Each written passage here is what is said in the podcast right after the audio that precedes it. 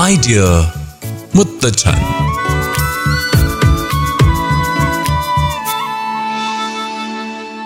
ഓ മടുത്തു മുത്തശ്ശ. ഓടി നടന്ന് ഇത്രയും കാര്യങ്ങൾ ഞാൻ അവർക്ക് വേണ്ടി ചെയ്തു കൊടുത്തിട്ടും അവർ തിരിച്ചൊന്നും ചെയ്തു തന്നില്ല.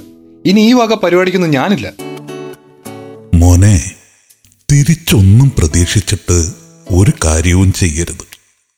ക്ഷീണമോ തളർച്ചയോ ഇല്ലാതെ നിരന്തരം സഹായങ്ങൾ ചെയ്യുന്നവർക്ക് തീർച്ചയായും അവർ ജീവിക്കുന്ന പരിസരത്തിന്റെ പിന്തുണയും അഭിനന്ദനങ്ങളും ഒരു തരത്തിലല്ലെങ്കിൽ മറ്റൊരു തരത്തിൽ വന്നു ചേരും.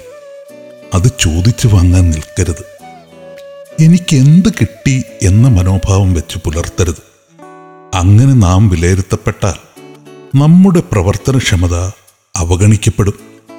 തങ്ങൾക്ക് എന്തെങ്കിലും തരത്തിൽ പ്രയോജനപ്പെടുന്നവർക്ക് എന്തെങ്കിലും ചെയ്യാം അല്ലാത്തവർക്ക് എന്തിനു നമ്മുടെ സമയം കളയണം എന്ന ചിന്ത ഒരിക്കലും വച്ചു പുലർത്തരുത്. അത് നമ്മളെ കർമ്മരംഗത്ത് പരാജിതരാക്കും.